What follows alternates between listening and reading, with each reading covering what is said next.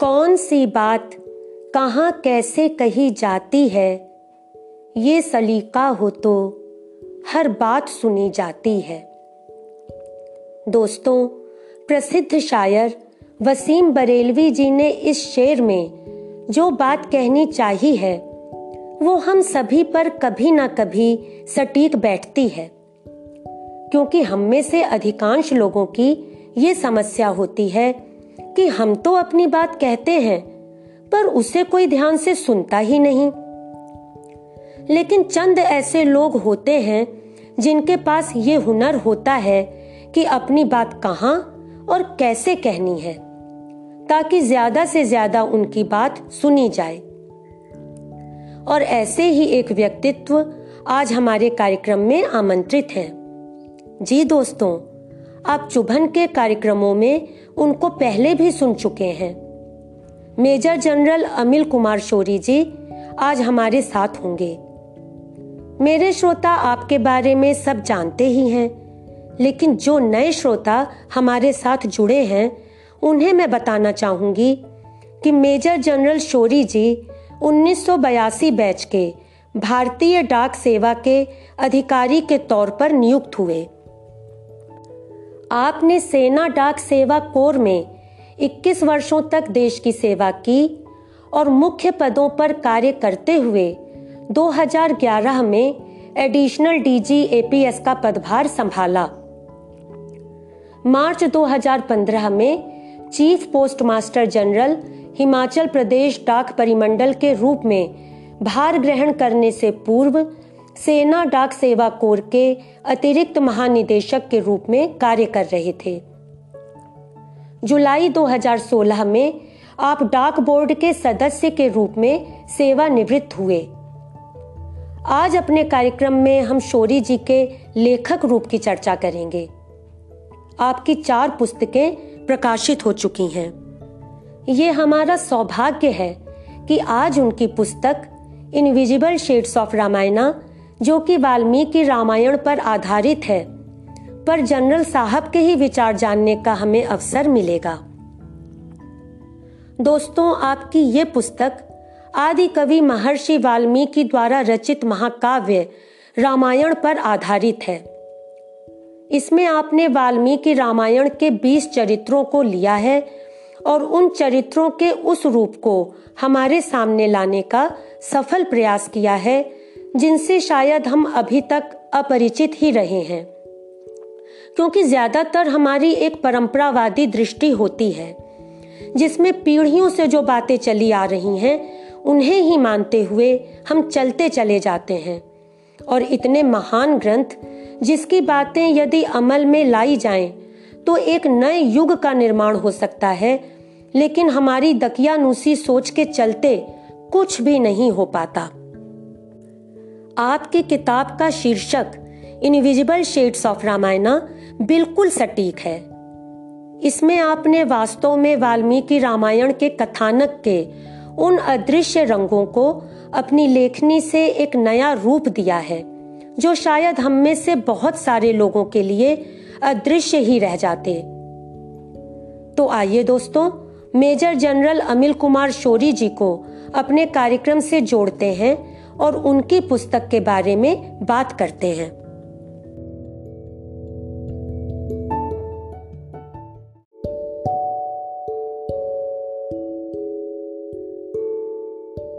हाँ जी नमस्ते सर।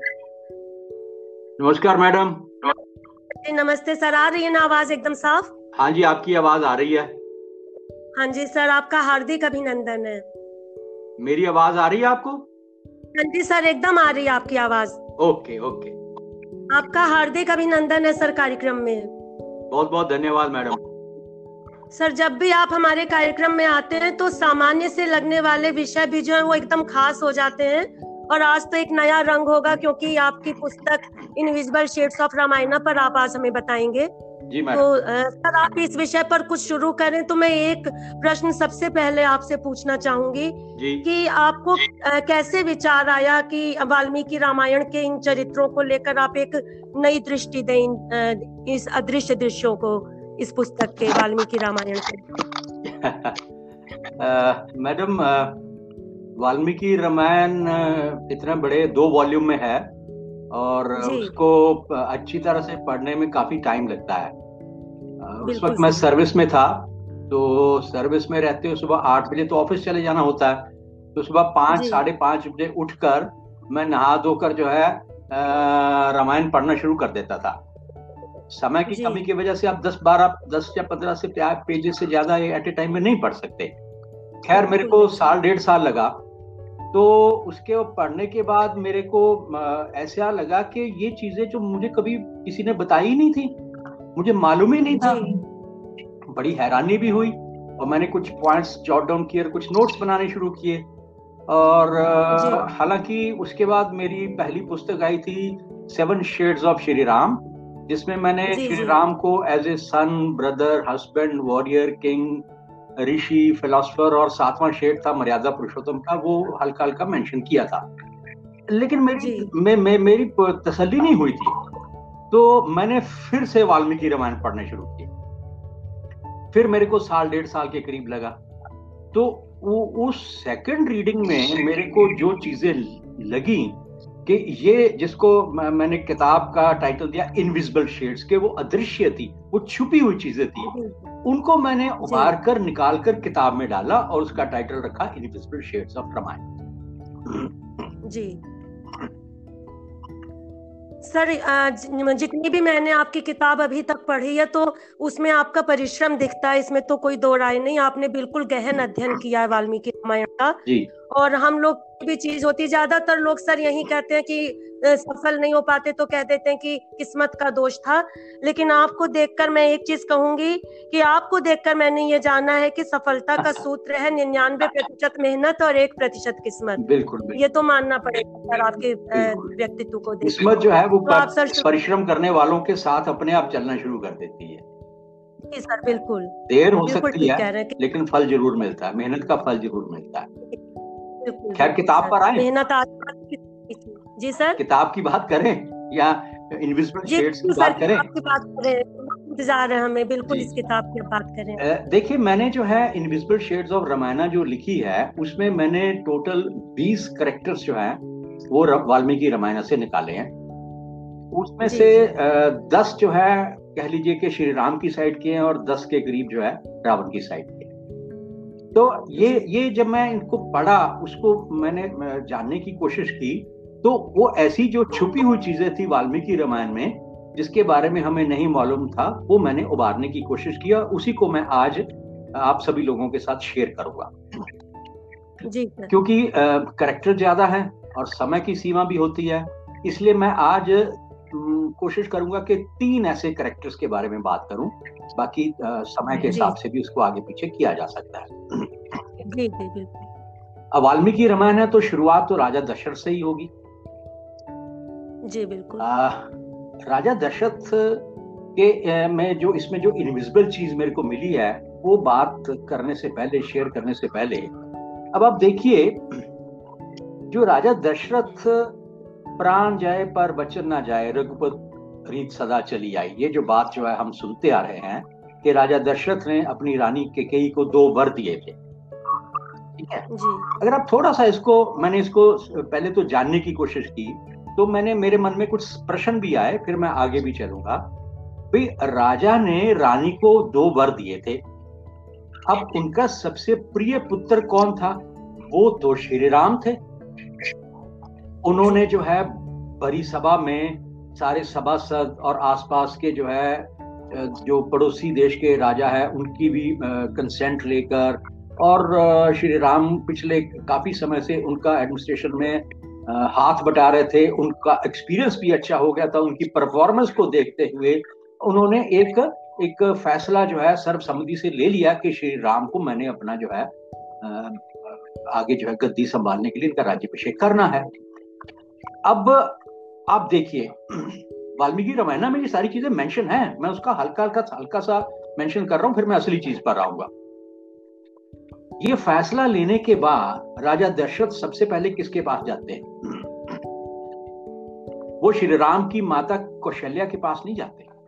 वो केकई के पास जाते क्यों? किस लिए? चलिए क्यों जाते हैं? उसको भी अगर आप मन में रखें। राजा दशरथ अगर चाहते तो वो उस वादे से मुकर भी सकते थे। भाई राजा थे कह सकते थे। कौन गवाह था कि उन्होंने केकई को ये दो बर दिए हैं? वो रथ का पहिया बदलते वक्त जो है उन्होंने अपनी बाजू फंसा दी और पहिया जो है चलता रहा और राजा दशरथ ने उस वक्त जो है दो बर दे दिए। He could have denied it अच्छा अगर वो मना ना भी करते या मुकरते नहीं, वो उसको मॉडिफाई भी करवा सकते कि अच्छा ऐसा करते हैं, ऐसा ना करो, वैसा कर लो, वैसा ना करो ऐसा कर लो। या वो राजा थे, उनकी रानी थी, और वो चाहते थे उसके ऊपर ज़ोर ज़बरदस्ती भी कर सकते कि आप इस तरह के वर नहीं, कोई और कोई वर मांग लो। लेकिन राजा दशरथ ने तो ऐसा कुछ नहीं किया। क्यों? क्यों नहीं किया ऐसा? अब यहाँ पर मैं उस इनविजिबल शेड की बात करता हूँ।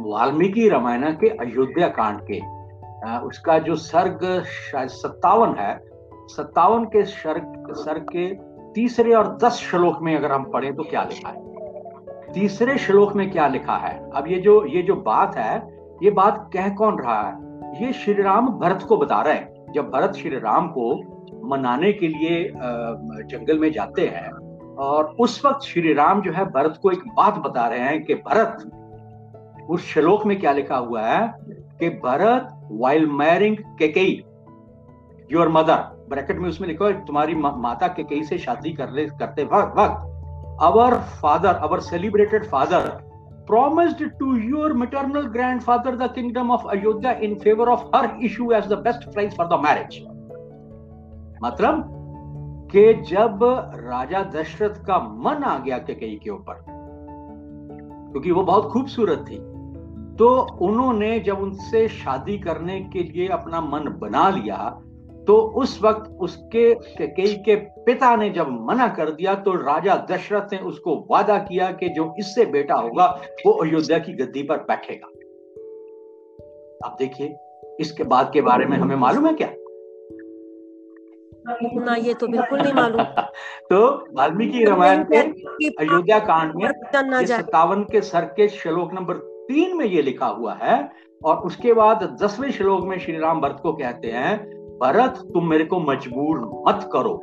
Exonerate the powerful king from the debt he owes to Kaikeyi उसके ऊपर केकई के फादर केकई का जो कर्जा चढ़ा हुआ है, उस कर्जे से उसकी मुक्ति होने दो और save your father by redeeming his promise and delight your mother ये बात श्री राम भरत को बताते हैं कि ये सिर्फ़ युद्ध में जान बचाते हुए दो वरदान की बात नहीं है। ये तुम्हारी तुम्हारे नाना के साथ किया हुआ वो तुम्हारे हमारे पिता का वादा है कि जो बेटा होगा वो गद्दी पर बैठेगा। अब इस बात के बारे में राजा दशरथ को मालूम है कि उन्होंने वादा किया हुआ है। अब आप देखिए वाल्मीकि रामायण में लिखा हुआ है कि राज्य अभिषेक पर सर हम मैडम। को वचन निभाने को राजा दशरथ ने किया। हर जगह यही बात बताइए इतनी बड़ी बात। शायद का करेक्टर ना मतलब खराब रूप में लोगों के आगे जाए इसलिए ये बात परंपरा से चली आई तो बस चली आ रही इसमें एक चीज़ और भी है।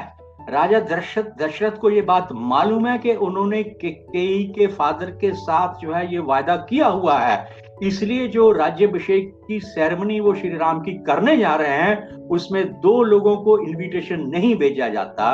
एक केकई के राजा किंग ऑफ़ केकई और जनक। जनक को तो खैर क्यों नहीं भेजा गया मालूम नहीं लेकिन वाल्मीकि रामायण में ये बात लिखी हुई है कि उनके मन में एक शक था कि अगर जो है कई के प्रदेश के राजा यहाँ पर आएँगे तो वे बात उठा सकते हैं कि आपने जो हमारे साथ वादा किया था कि कई का हाथ जो है आपको दे दें और उसके बेटे, उससे जो पुत्र हो गद्दी पर बैठेगा, वो वादा कहाँ गया? वो बड़ी सभा में अगर सवाल उठा लेंगे तो मैं क्या करूँगा? और इसीलिए राज्य अभिषेक के समय पर ना वहाँ पर भरत है, ना वहाँ पर शत्रुघ्न है। इस बात का राजा दशरथ को मालूम है और इस बात को वो चौथे सर्ग के चौबीसवें श्लोक और पच्चीसवें श्लोक और छब्बीसवें और सत्ताईसवें श्लोक में क्या कह रहे हैं? देखिए जरा, क्या कह रहे हैं वो?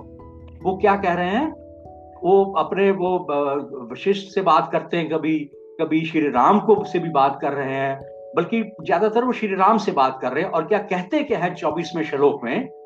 Let your friends vigilantly guard you on all all tonight for ceremonies of this kind किस तरह की? जो उनका इंस्टॉलेशन होने जा रहा है are hampered by many obstacles उनके मन में एक शक और शुभ है। कि कहीं कोई किसी को खबर हो गई केकई में केकई प्रदेश में, कि ये ऐसे होना जा रहा है तो कहीं कुछ ऐसा ऊंच नीच ना हो जाए। श्री राम को वो चुकन्ना कर रहे हैं कि let your friends vigilantly guard you on all sides tonight and 25वें श्लोक में क्या लिखा हुआ है?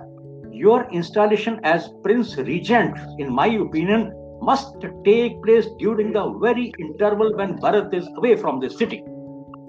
बताइए मैडम। ये 25वें श्लोक में जो लिखा है इसका क्या मतलब हुआ? वो कहते हैं कि तुम्हारा उसी वक्त राज्यभिषेक होना बहुत ज़रूरी है जब भरत यहाँ पर इस शहर में नहीं है। क्यों? उनके मन में ये बात है। आवाज़ आ रही मैडम? बिल्कुल आ रही है सर। मैं तो बिल्कुल अच्छा। हैरान हूँ कि बताइए इतनी बड़ी बात कैसे छुपाई गई? छुपाई गई है कि क्या इसका छुपाई नहीं है। अब देखिए छुपाई नहीं है, उसमें लिखी हुई है, हमें मालूम नहीं है। किसी ने नहीं छुपाई, हमने पढ़ने की कोशिश नहीं करी। प्रॉब्लम मैडम, मैं शुरू से जो है कई सालों से बोलता आ रहा हूँ, हमारी सबसे बड़ी प्रॉब्लम है कि हम धार्मिक ग्रंथों को पढ़ते ही नहीं है। हम उनको जो है अगरबत्तियाँ दिखाकर, कपड़े में लिपेट कर आते जाते सिर झुकाकर आगे निकल जाते हैं। अब ये जो बात इसमें लिखी हुई है, इस, इसका इसका आगे क्या चीज़ क्या है? देखिए, मैं इसका, मैंने कंक्लूजन निकाला इन सारे इसमें राजा दशरथ के शेर से। Man of principle is committed to oneself not to others and so was raja Dasharath उनके मन में शक है, शुभ है। वो कई के पास जो है, शायद इस बात को शेयर करने के लिए जाते हैं कि शायद मेरे, उनके मन में चोर है। लेकिन जब कई इंसिस्ट करती है उन दो वरों की बात और अपने फादर के साथ किए हुए वायदे की बात उनको याद दिलाती है, तब राजा दशरथ का रघुकुल रीत सदा चली आई, प्राण जाए पर बचत न जाई। वो जाग जाती है और वो कहते हैं कि a man of principle is committed to oneself not to other और सो वाज दशरथ। इसलिए वो अपने किए हुए वादे को निभाने के लिए अपने डिसीज़न को चेंज कर देते हैं ठीक है, अब क्या करें? अब तो मुझे ये करना ही पड़ेगा। ये है इनविजिबल शेड राजा दशरथ का, जिसके बारे में हमें नहीं मालूम। इसको बताने का मकसद क्या है मेरा? मकसद कोई राजा दशरथ को हल्का दिखाने का नहीं है। मतलब हमें आधी कहानी मालूम है कि दो वर दिए थे। हमें बाकी कहानी का बाकी हिस्सा नहीं मालूम कि सिर्फ़ दो वर ही नहीं थे, उनके पिता के साथ किया हुआ वादा भी था और दोनों चीज़ों का इतना बड़ा बोझ था उस बोझ को लेकर राजा दशरथ जो है ये खबर सुनाने के लिए केकई के पास खुशी के मारे में नहीं जाते। कहीं ना कहीं मन में शक है शुभ है डर है। वो थोड़ा सा टो लेने के लिए चेक करने के लिए जिसको कहते हैं कि क्या हालो हालात क्या है उसको देखने के लिए जाते हैं। लेकिन उनको ये आभास नहीं होता कि, कहीं इतना स्ट्रॉन्ग स्टैंड ले लेगी और उनको फिर अपना वायदा जब याद दिलाती है तो राजा दशरथ रघुवंश की रीत को निभाते हुए अपने वादे को पूरे करते ये बहुत छोटा सा बहुत बड़ी बात है जी जी मैडम? मैं कह रही हूँ बहुत बड़ी बात है इसको छोटा सा दृश्य दृश्य नहीं कह हाँ। सकते ये तो बहुत बड़ा अदृश्य दृश्य है हमारे लिए इसमें जो इनविजिबल शेड्स है उसमें से कुछ एक शेड्स बड़े छोटे हैं कुछ एक शेड्स बड़े लंबे हैं तो ये बड़ा थोड़ा छोटा सा शेड था मैंने इसलिए यहाँ से शुरुआत की। अब मैं आपको एक दूसरा शेड जो है इनविजिबल इसका बताता हूँ रामायण वाल्मीकि रामायण का। जो थोड़ा सा इससे लंबा रहेगा वो है श्रूप नखा का। अब आप बताइए श्रूप नखा को हम सिर्फ़ इसी एंगल से जानते हैं या सुनते आए हैं कि वो बहुत जो है देखने में बड़ी बद्दी थी और उसका मन आ जाता है? वगैरह वगैरह वगैरह। और फिर उसके नाक और कान काट दिए जाते हैं और वो रावण के पास रोते रोते जाती है शिकायत लगा पता है जी, जी, जी जी। बिल्कुल। लेकिन वाल्मीकि रामायण को जब हम पढ़ते हैं शरूप नखा सिर्फ़ सिस्टर ही नहीं है वो अपने आप में एक करेक्टर और पर्सनैलिटी है जिसका स्टेट क्राफ्ट के ऊपर शासन प्रबंधन के एक सब्जेक्ट के ऊपर बहुत ज़बरदस्त जकड़ है। यहाँ मैं कोई ग्लोरीफाई नहीं कर रहा हूँ। कि श्रूपनखा को अगर बहुत अच्छी नॉलेज है तो उसका ये एक्ट भी जो है अच्छा था। वो अलग चीज़ है। लेकिन देखिए, रावण रावण का इतना बड़ा साम्राज्य और उसमें जो है, उसकी सिस्टर जो है, वो भी बहुत अक्लमंद है। कहाँ है उसकी अक्लमंदी? उसको थोड़ा जान तो ले, पता तो चल जाए। कैसे है वो अदृश्य उसका छिपा हुआ? मैं आपको बताता हूँ। मैंने इसको जब पढ़ा तो मैंने इसका कंक्लूजन जो निकाला कि वो एक बहुत श्रूड और इंटेलिजेंट वुमन थी। उसको शासन प्रबंधन की बहुत अच्छी नॉलेज थी और उसको गवर्नेंस जो है, एक राजा को शासन कैसे चलाना चाहिए, उसमें जो वीकनेसेस को उबार कर वो रावण के सामने रखती हैं, वो वहाँ पर उसका उसकी नॉलेज सामने आती है और स्पाई सिस्टम के बारे में उसकी बड़ी अच्छी नॉलेज देखिए, मैडम, हम बात करते हैं कि हमने अपने देश में राम राज्य लेकर आना। भाई, राम राज्य लेकर आना है तो राम राज्य किन्हीं प्रिंसिपल्स पर था प्रिंसिपल्स ऑफ़ गुड गवर्नेंस के ऊपर था। सुशासन बाबू नाम रखने से तो सुशासन नहीं आ जाएगा ना। आपको सुशासन वाली सारी चीज़ें वो लानी पड़ेंगी। तो वाल्मीकि रामायण जो है, वो एक ऐसा एक महाग्रंथ है, जो पॉलिटिकल साइंस के स्टूडेंट्स के लिए पब्लिक एडमिनिस्ट्रेशन के लिए फिलोसफी के लिए वॉरफेयर के लिए और ह्यूमन बिहेवियर के लिए साइकोलॉजिकल एंगल से फिलोसफिकल और इमोशनल एंगल से किसी भी एंगल से देख ले वो एक संपूर्ण महाकाव्य है। तो उसी महाकाव्य के नखा का जो इनविजिबल शेड है उसको मैंने किस तरह से आ, आ, ये उभारने की कोशिश की है वो आपके साथ शेयर करता हूँ।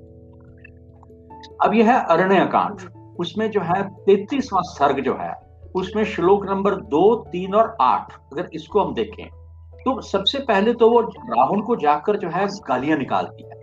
गालियाँ निकालने का मतलब कि उसको जैसे कहते हैं कि लानते डालती हैं कि तुम सेंसेस की एंजॉयमेंट्स में जो है इतने डूब चुके हो कि तुम्हें कुछ समझ में नहीं आ रही कि एक राजा को शासन कैसे चलाना चाहिए। और उसको वो कहती है कि ऐसा राजा जो वल्गर सेंस एंजॉयमेंट्स में जो है डूब चुका हो तो उसको ज़्यादा देर तक लोग गद्दी पर नहीं बैठे रहने देते। अब आप देखिए इन सारी चीज़ों को अगर हम आ, आज के समय में कुछ इतिहास में उठाकर देखें ऐसा हुआ है जब भी कोई शासक जो है अपने भोग विलास में लग गया लूट खसोट में लग गया तो कुछ समय के बाद प्रजा ने तंग होकर किसी ना किसी तरह से खुद से या किसी और तौर तरीके से उसको गद्दी से हटा दिया या मार दिया या षड्यंत्र हो गया या कुछ हो गया। शासक वही देर तक चलता है जो प्रजा के हित की बात करता है। और वो कहती है उसको कि you are undoubtedly childish of disposition and devoid of intelligence तुमके तुम्हें अकल की कमी हो गई है। तुम्हें मालूम ही नहीं है ठीक क्या है और गलत क्या है। अब वो क्या उसको क्या कहती क्या है? इसके बाद कि रावण सुनो राजा की क्वालिटीज एंड ड्यूटीज़ होती क्या है? ये अरण्य कांड के तैतीसवें सर के श्लोक नंबर चार छ सोलह। ये चार छह सोलह ऐसा नहीं कि पाँचवें और सातवें आठवें नौवें में कुछ नहीं लिखा हुआ लेकिन मैंने कुछ चुनिंदा से श्लोक जो है अपनी बुक में उठाए हैं जो मेरे को ज़्यादा इंप्रेसिव लगे।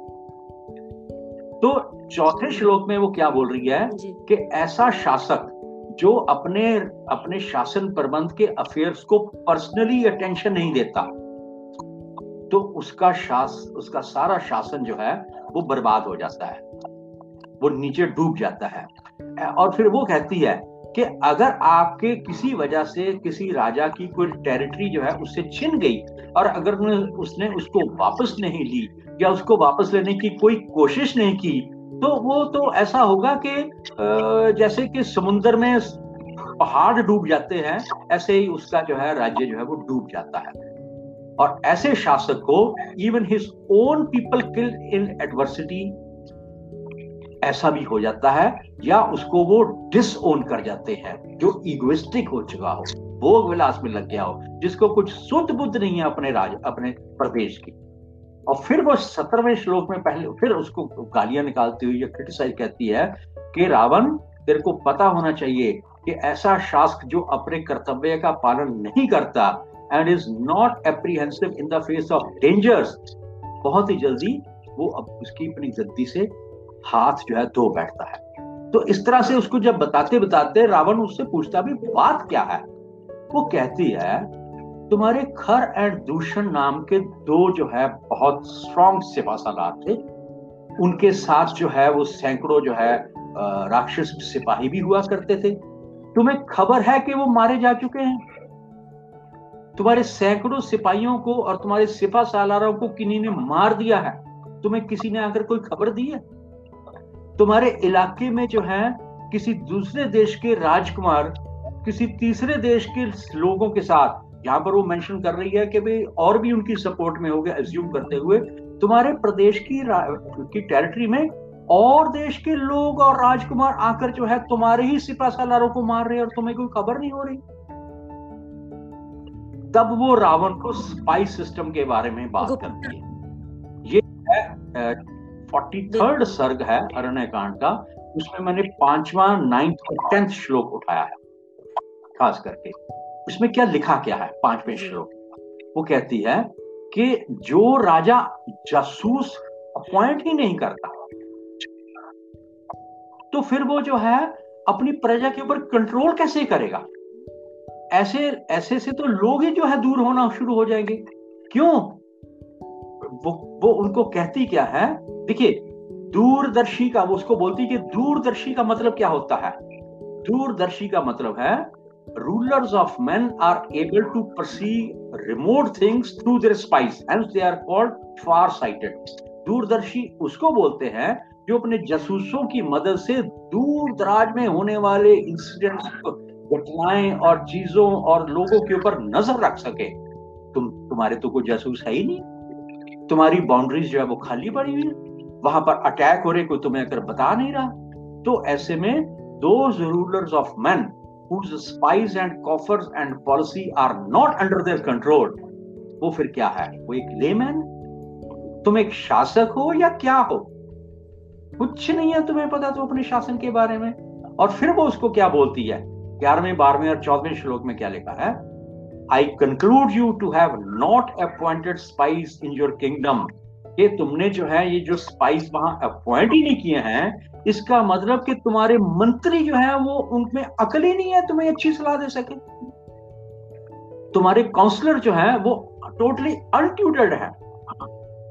They do not know of your own people having been killed उनको मालूम ही नहीं है कि वहाँ पर क्या हो गया, क्या नहीं हो गया। इसके अलावा ऑफ़ कोर्स फिर वो बताती कि खर दूषण जो है चौदह हज़ार के करीब जो है वो आ, वो मारे जा चुके हैं और उसको वो कहती है you are careless and a slave of passion. आवाज़ आ रही है मैडम?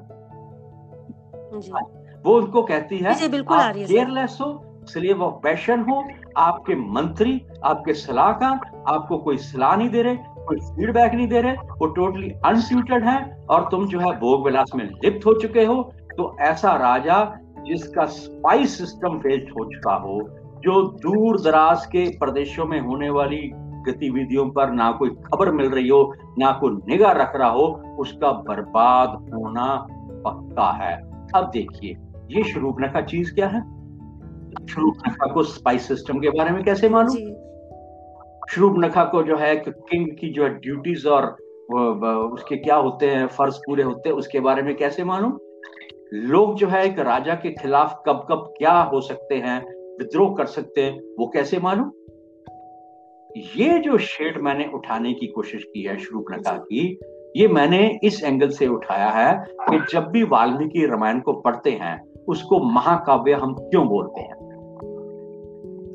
महाकाव्य हम क्यों बोलते हैं? इसलिए क्योंकि वो वो उसमें इतने रंग हैं कि आप कोई भी करेक्टर उठाकर देख लो, आपको उसमें से कोई ना कोई विजडम की बात ही मिलेगी चाहे वो श्री राम की तरफ़ है, चाहे वो रावण की तरफ़ है। जब आगे मैं, अगले एपिसोड्स आएँगे तो मैं आप लोगों के साथ इसको कुंभकर्ण को शेयर करूँगा। जैसे कि श्रूप रेखा के बारे में हमें सिर्फ़ इतना ही मालूम है कि नाक कान काट दिए और रोती हुई चली गई और बहुत कुरूपा थी। कुंभकर्ण के बारे में भी हमें सिर्फ़ इतना ही मालूम है कि छह महीने सोता था, छह महीने खाता था। लेकिन जो उसका लेवल ऑफ़ नॉलेज है एडमिनिस्ट्रेशन के ऊपर और रोल ऑफ़ किंग के ऊपर, वो हमें नहीं मालूम। कुंभकर्ण तो शुरू में लड़ने से मना कर देता है। और फिर वो फिर वो पूछता है कि मुझे पहले ये बताया जाए कि ये जो भी आपने जो है युद्ध करने का फैसला लिया आपने पर्सनल कैपेसिटी में लिया या ऑफिशियल कैपेसिटी में लिया? खैर मैं कुंभकर्ण की बात डिटेल में तो तभी बताऊँगा। यहाँ पर जो है मैं शुरू शरूपनखा के इस शेड के बारे में बताना चाहता था। और जो तीसरा शेड है वो थोड़ा काफ़ी उसमें टाइम लगेगा।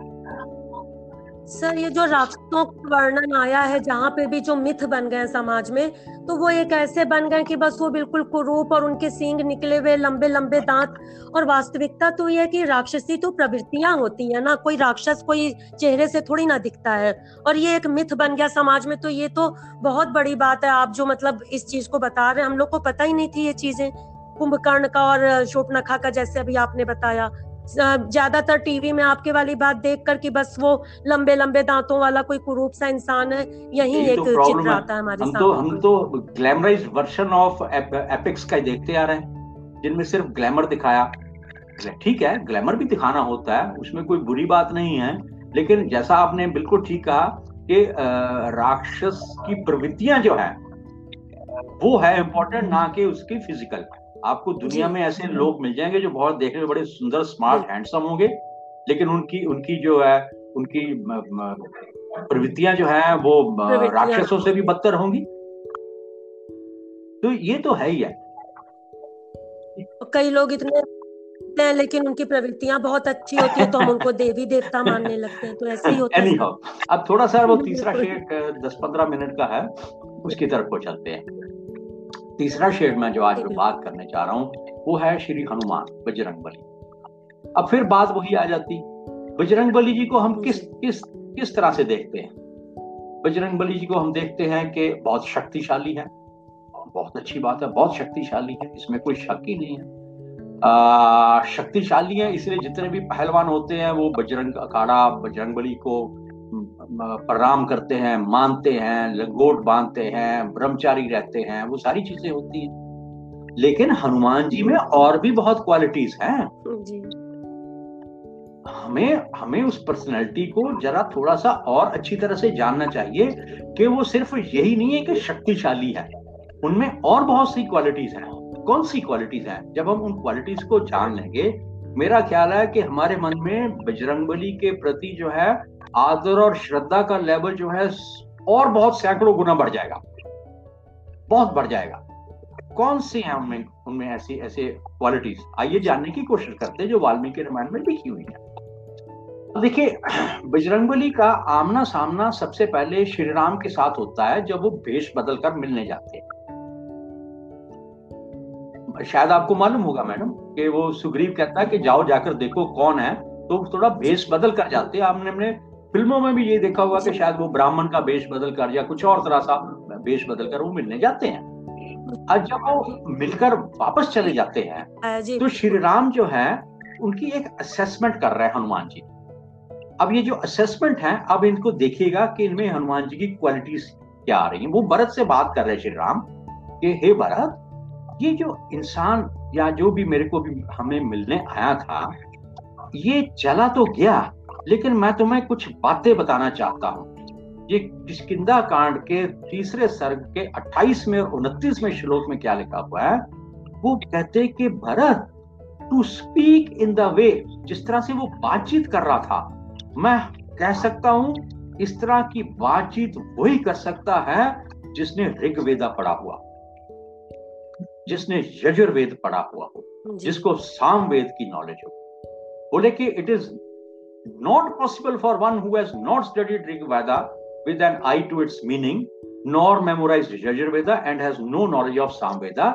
ये जो बातचीत करके गया है इससे मैं समझ गया कि इसका लेवल ऑफ़ नॉलेज कितना हाई है अब ये देखिए इसके अलावा बोले कि इससे भी बड़ी बात जो इन्होंने शब्द बोले हैं एक तो होता है ना कि बातचीत के कंटेंट्स क्या वो कंटेंट से समझ गए कि इसका लेवल ऑफ़ नॉलेज क्या है बोले कि इसके शब्दों से पता चलता है कि entire range of Sanskrit grammar has been studied by him in many ways ये इसका भाषा, इनका भाषा के ऊपर कमांड जो है बताती है कि संस्कृत भाषा जो है तो इन्होंने इन्होंने कई कई एंगल से स्टडी की हुई है।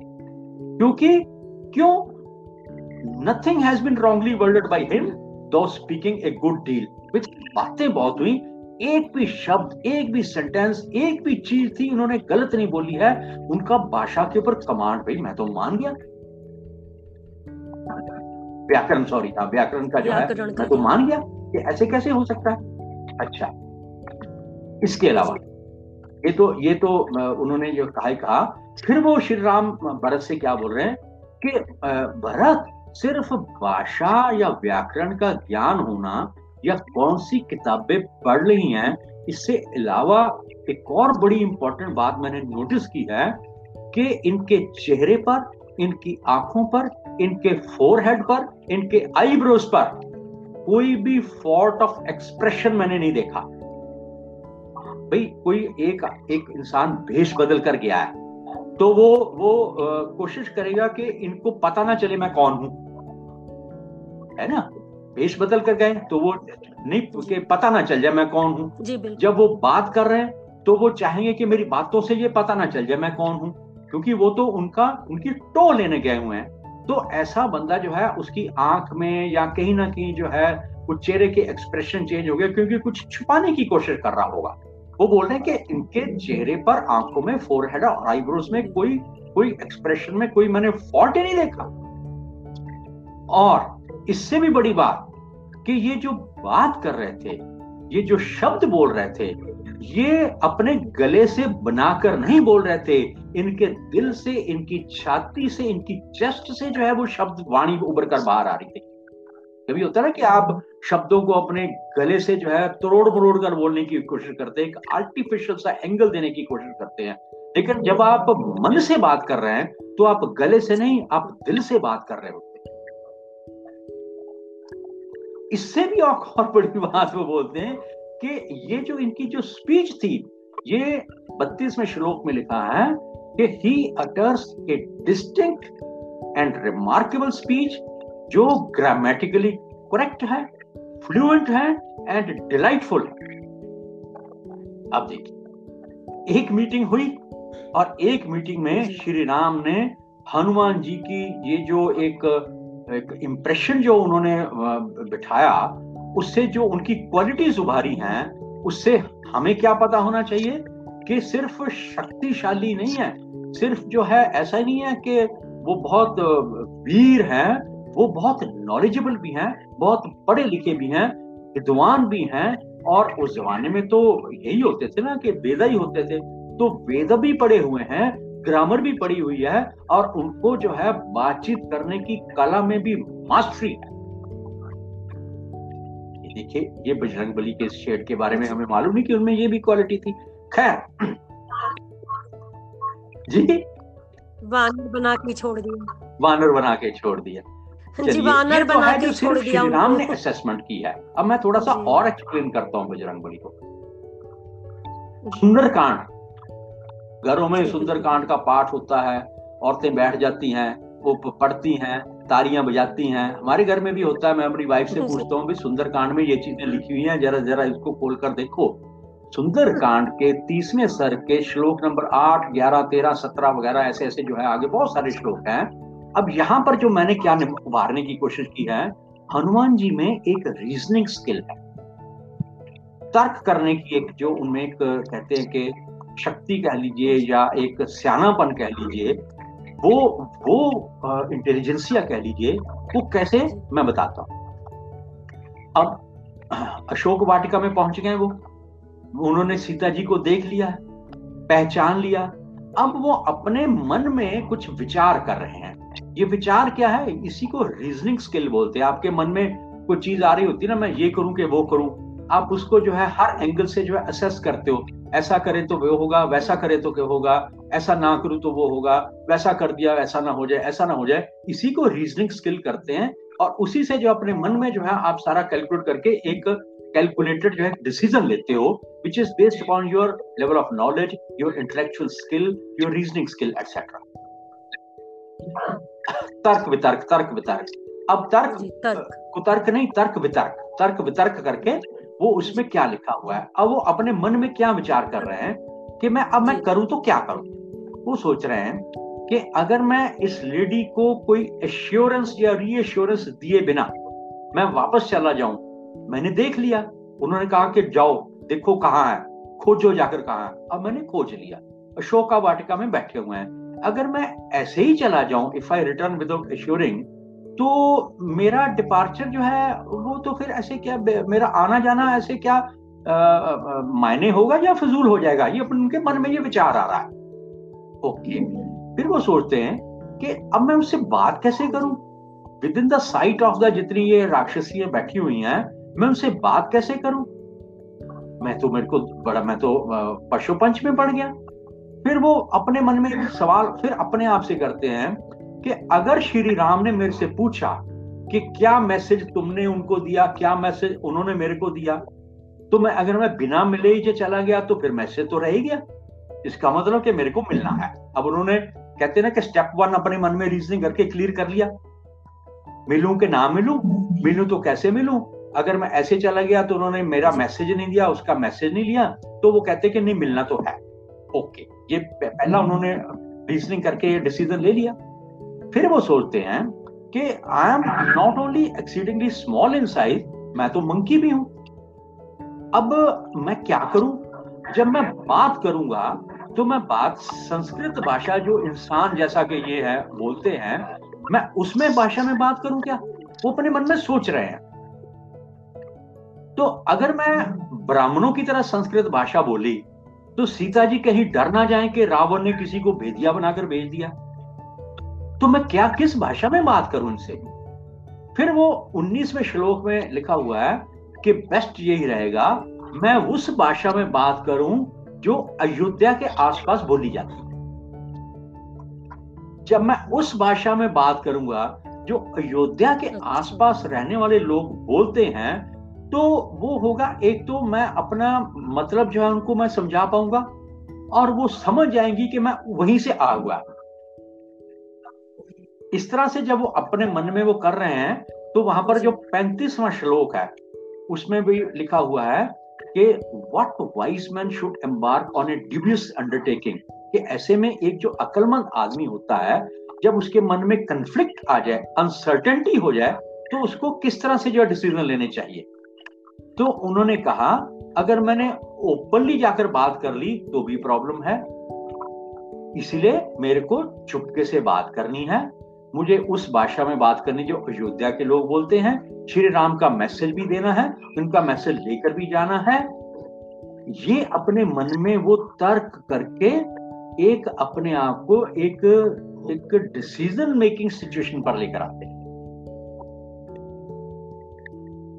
ठीक है जी? अब वो क्या क्या सोच कह रहे हैं इसके साथ साथ कि एक जो डिसीज़न होता है एक जो रूलर जो है डिसीज़न लेता है अपने मिनिस्टर्स के साथ इन कंसल्टेशन विद मिनिस्टर कि क्या करना चाहिए और क्या नहीं करना चाहिए, वो जो थॉटलेस मैसेंजर के थ्रू अगर भेजा जाए तो वो फैसला जो है ठीक नहीं होता, क्योंकि मैसेंजर जो है, उनको बहुत सोच समझ कर जो है आगे कन्वे करना होता है। है ना? तो मैं, कैसे मैं करूँ जिससे मेरा पर्पस जो है वो फ्रस्ट्रेट ना हो जाए और मैं थॉटलेसनेस के अगेंस्ट भी हूँ और मैं सीता जी को एक एश्योरेंस भी मिल जाए और श्री राम को मैसेज भी मिल जाए। ये सारी चीज़ें जो अपने मन में जो है वो सोच रहे हैं, अपने आप में आर्गुमेंट दे रहे हैं, इन सबसे मैंने ये निकाला कि हनुमान जी में एक बड़ी ज़बरदस्त रीजनिंग पावर भी है। रीजनिंग पावर भी है। ठीक है जी। अब बताइए सर हनुमान जी को तो लोग कहते हैं कि वानर प्रवृत्ति थी तो पेड़ों को फल तोड़ने पेड़ों को तहस नहस करना। और कहा वो इतनी सोच विचार कर रहे हैं कि छोटी सी चीज़ के लिए भी वो इतना तर्क वितर्क कर रहे हैं रीजनिंग है उनके अच्छा, अंदर। अच्छा, अभी तो कितना गलत चित्रण हनुमान जी के अब तक। हनुमान जी की जो है श्रूडनेस भी है सुंदरकांड में दिखाई गई है। जी बिल्कुल। ये है कौन से वाला सर्ग है इसमें थोड़ा मिट गया मैं बता दूँगा। वो सुंदरकांड के सर्ग में वो क्या बात कर रहे हैं? कि negotiation gift and sowing seeds of dissension उन्होंने कहा कि चार चीज़ें बहुत इंपॉर्टेंट होती हैं। एक तो है जब आप राजा से जो कुछ, एक एक राजा दूसरे राजा से डील कर रहा है, या तो उससे नेगोशिएशन करे। नेगोशिएशन करके एग्रीमेंट कर ले। या उसको कोई गिफ्ट दे गिफ्ट देकर अपना मित्र बना ले। या जो है, उसके उसके राज्य में, उसके ग्रुप में सीड्स ऑफ़ डिसेंशन मतलब मतभेद फैला दे। और चौथा है कि उसको सजा दे दे। ठीक है ना? चार चीज़ें बहुत इंपॉर्टेंट देखिए, हनुमान जी जो है, अब यह कि उन्होंने रावण के सामने जाना है। वो रावण के सामने जाना है तो हम, हमें हमें ये बताया गया है कि उन्होंने अपने आप को बदवा लिया था। ठीक है? चाहे अपने आप को बदवा लिया चाहे जो मर्ज़ी कहो लेकिन वो वो ये अपने मन में रीजनिंग करके ये फैसला कर चुके हैं कि सिर्फ़ मैसेज लेने देने से बात नहीं बनेगी। मुझे जो है इसकी पूरी पावर इसकी अथॉरिटी इसकी शक्ति इसकी मिलिट्री इसका कितना क्या है कितने मिनिस्टर है इसकी सारी एक असेसमेंट करनी है। क्योंकि अगर कल को युद्ध होगा, जो मैं इनपुट्स लेकर जाऊँगा, मैं उनको बताऊँगा कि लंका कितनी बड़ी है, कितने मंत्री है, कितनी फौज है, कितने प्रकोटे हैं, कहाँ क्या है, मैं सारी चीज़ें करनी है। इसके लिए जो है, वो अपने मन में क्या सोच रहे हैं कि इस तरह दूसरा जो दुश्मन कह लीजिए या दूसरा राजा होता है, चार तरीके होते हैं उसको कंट्रोल करने के लिए। नेगोशिएशन के गिफ्ट के सोइंग सीड्स ऑफ़ डिसेंशन के, और चौथा होता है युद्ध करके उसको पनिश करने के ठीक है? अब वो फिर वो सोच रहे हैं कि ये जो ये जो राक्षस है ना इनके साथ नेगोशिएशन से बात नहीं बनेगी। क्योंकि ये ऐसे ही होते हैं नेगोशिएशन करने का इनका इनका जो है वो इंटेलेक्चुअल लेवल नहीं होता। और गिफ्ट देने से भी बात नहीं बनेगी क्योंकि इनके पास तो पहले ही बहुत दौलत है। और तीसरे जो है इनमें मैं मतभेद भी नहीं कर सकता क्योंकि इनमें सत्ता का मत ऑलरेडी इतना आ चुका है कि इनके इनके लोगों के बीच में मैं मतभेद नहीं हो सकता। इनको जो है मुझे ताकत ही दिखानी पड़ेगी। इनको किसी तरह की पनिशमेंट ही देनी पड़ेगी। इनको एक एग्ज़ाम्पल देनी पड़ेगी कि श्री राम का दूत जो है, वो सिर्फ़ दूत ही नहीं है, उसमें मिलिटरली पॉइंट ऑफ़ व्यू से इतनी भी, इतनी पावर है। देखिए, हम वो पूंछ में आग लगा दी, उन्होंने लंका जला दी, बस इतना ही मालूम है हमें। ये सारी चीज़ें वो प्लान कर रहे हैं। वो प्लान कर रहे हैं कि ये चार तरीकों में से इन राक्षसों के साथ चौथा तरीका मैं अडॉप्ट करूँगा इनको मैं शक्ति का प्रदर्शन करूँगा। इनको थोड़ी पनिशमेंट दूँगा इनको थोड़ी झलक दिखाऊँगा कि ये जिनके साथ वो पंगा ले लिया रावण ने वो उसकी फौज कैसी है। ठीक है जी? अच्छा फिर फिर वो तो अपने अपने मन में बात कर रहे हैं। कि देखो वो अपने मन में देखिए वो बात कर रहे हैं कि कोई भी दुनिया में काम करना हो ना, चाहे वो छोटा ही हो, उस काम को कंप्लीट करने का सिर्फ़ एक ही तरीका होता है, ऐसा नहीं है। वो कहते हैं छठे श्लोक में, सुंदरकांड के उसमें, कि he alone is capable of accomplishing a purpose who knows to do a thing in many ways एक काम को करने के कई तरीके होने चाहिए। यहाँ पर दुश्मन को टेम करने के, काबू करने के चार तरीके हैं। मैं यहाँ पर चौथा तरीका लगाऊँगा। एक ही तरीका नहीं, बंदे को कई तरह के तरीके होने चाहिए। फिर वो अपने मन में साथ में श्लोक में क्या बात कर रहे हैं कि अगर मैं वापस चला गया सुग्रीव के पास हैविंग असर्टेन द ट्रुथ कि who will predominate in an encounter between the enemy and our selves के दुश्मन और हमारे बीच में युद्ध होने पर कौन जो है हावी हो जाएगा? And also having determine the future course of action in this very journey तभी जो है मेरे मास्टर की जो सही कमांड जो है मैं पूरी करूँगा रियल सेंस में। इसलिए नौवें श्लोक में लिखा है meeting Ravan his body of ministers his troops, his charioteer, and conveniently reading the design enshrined in his heart and ascertaining his strength, I shall return from this place afterwards. ये madam ये ninth श्लोक में ये जो चीज़ लिखी है ये सारा निचोड़ है उनकी उनकी नॉलेज का उनके इंटेलिजेंसिया का कि अपने मन में सारा वो परसुएट अपने आप को करके रावण को मिलना है मंत्रियों को मिलना है उसके ट्रुप्स के बारे में चैरिटी उस जमाने में रथ कितने थे हाथी कितने थे और उसके दिल में क्या चल रहा है? उसकी स्ट्रेंथ क्या है? ये सारी चीज़ें पता करके ही मैं वापस जाऊँ।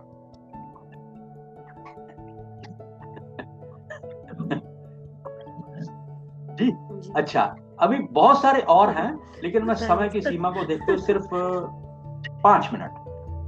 अब मैं थोड़ा सा आपको एक झलक दिखा देता हूँ फिलोसॉफिकल हनुमान। मैंने उनकी जो है परसुएसिव स्किल्स के बारे में बताया।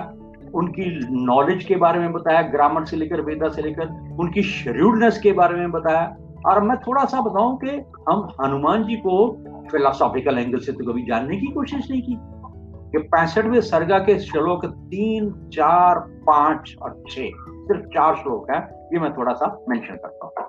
वो आ, क्या क्या देखिए वो देखिए बात क्या कर रहे हैं हनुमान जी?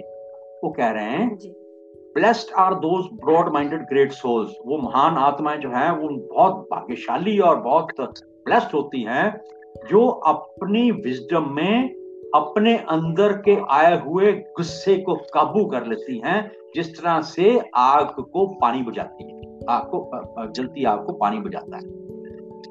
जलती आग को जिस तरह से पानी बुझाए, इस तरह से अपने दिल के अंदर के गुस्से को काबू करने वाले लोग जो हैं, वो बहुत ही सियाने होते हैं। अब देखिए, गुस्से में क्या क्या हो जाता है, ये सबको मालूम है। हम सबने सुना हुआ है, इसी बात को जो है आज से हज़ारों साल पहले वाल्मीकि रामायण को वाल्मीकि जी को कैसे पता था? और उन्होंने हनुमान जी के मुँह से ये कहलवाया। अब वो क्या कहते हैं? एंग्री मैन क्या नहीं कर सकता? ऐसा कौन सा पाप है जो एंग्री मैन नहीं कर सकता? He who is angry may kill even his elders An angry man may insult even fire souls in harsh tones. चौथे श्लोक में लिखा है कि जो एंग्री मैन है वो फिजिकली किसी को मार सकता है अपने से बुज़ुर्ग को भी प्यारे को भी और अपनी ज़ुबान से निकले हुए शब्दों से उनकी आत्मा को भी मार सकता है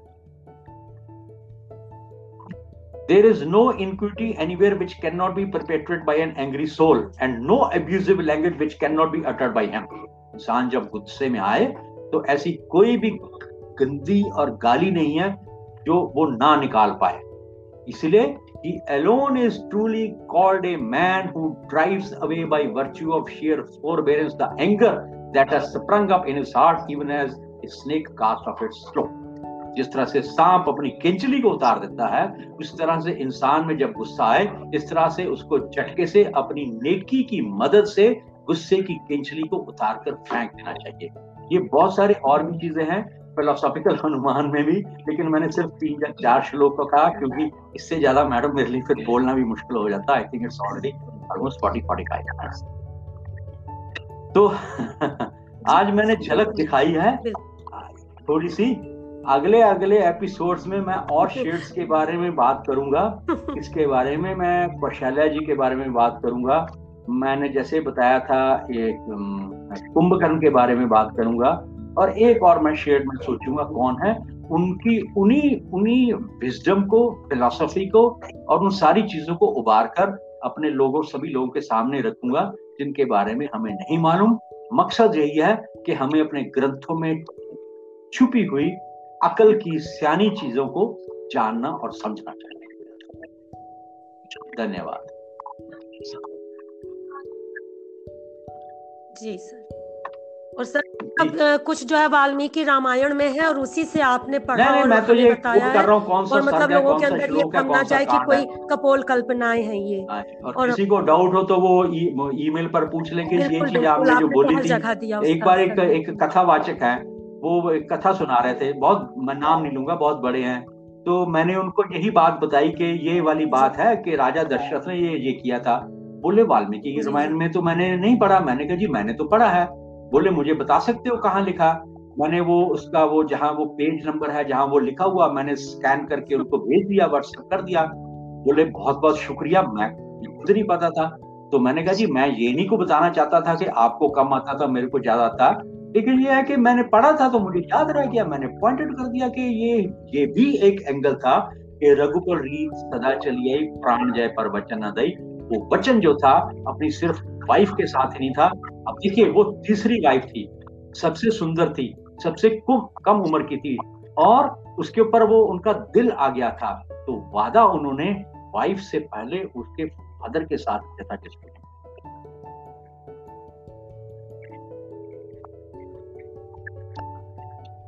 जी। देखा जाए तो कैकेयी का चरित्र जो वो एकदम बुरा बना के पेश किया गया हर समय समाज में। और गलती नहीं है का एंगल इतना बुरा नहीं जितना अगर देखा जाए तो फिर दशरथ की गलती है ये तो गलती तो बल्कि है। कि उनकी महानता है कि उन्होंने जो वादा वादा किया था उसको तो निभाया वादा किया था वो निभाया। गलती कुछ नहीं होती मैडम। ऐसा वादा कोई गलती नहीं होती। समय के हिसाब से जो है इंसान जो है जो ठीक लगता है वो डिसीज़न लेता है। और होता है ऐसे। चलिए बहुत बहुत धन्यवाद मैडम। जी मैम। चलिए सर बहुत आप अब आप बहुत बहुत हो गई होगी अब अगले एपिसोड का हमें इंतज़ार रहेगा और आप